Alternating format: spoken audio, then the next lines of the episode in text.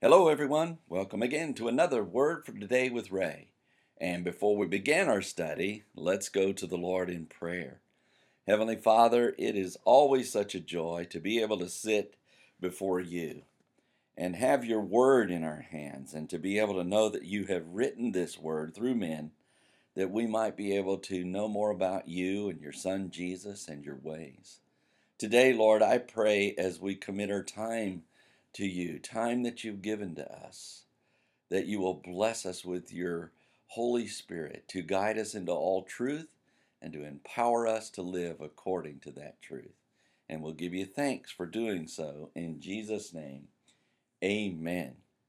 The title to today's lesson is The Keeping of the Two Days. And it's taken from the book of Esther, chapter 9, and verse 27.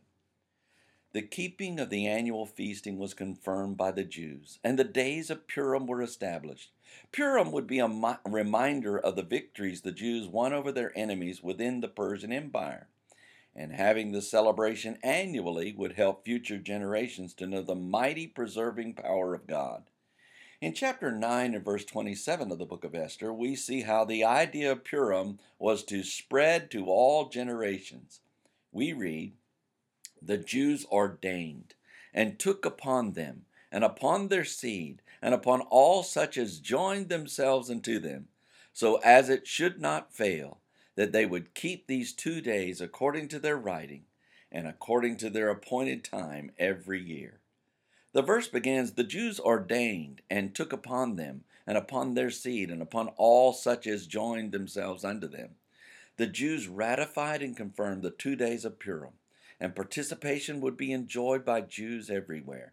Their offspring would celebrate these days, and anyone who became as a Jew was included in the celebration. The establishment of this yearly festival was to be enjoyed by everyone who aligned themselves with the Jews. The verse goes on to say, So as it should not fail, that they would keep these two days according to their writing and according to their appointed time every year. Once again, there is confirmation that these days should not fail, or never fail to have these days of Purim every year. They put these festivities in writing so they would not forget or put aside such an important event. God Almighty had preserved them, and there needed to be acknowledgement and gratefulness enjoyed yearly because of it. Time set aside to remember the preserving power of God are important not only to the Jews, but to us also.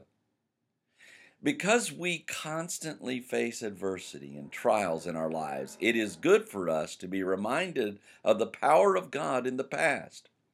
When we recall God's intervention in our life situations, we continue to hope that He will intercede on our behalf in present and future ones. As we ponder once again the Jews' motive to have both present and future generations know of the power of God, perhaps we too will desire to leave a legacy that causes our prodigy to know the power of our mighty God. May the Lord lead us in our celebration times, and may our children and our children's children know the intervention of our mighty God. Next time, we will see how this celebration was to be remembered from generation to generation. So read ahead, and we shall join together then. Until tomorrow, there is more. And may the Lord bless you and keep you. May he make his face to shine upon you and be gracious unto you. May the Lord lift up his countenance upon you and give you peace as you continue to study his word. In Jesus' name.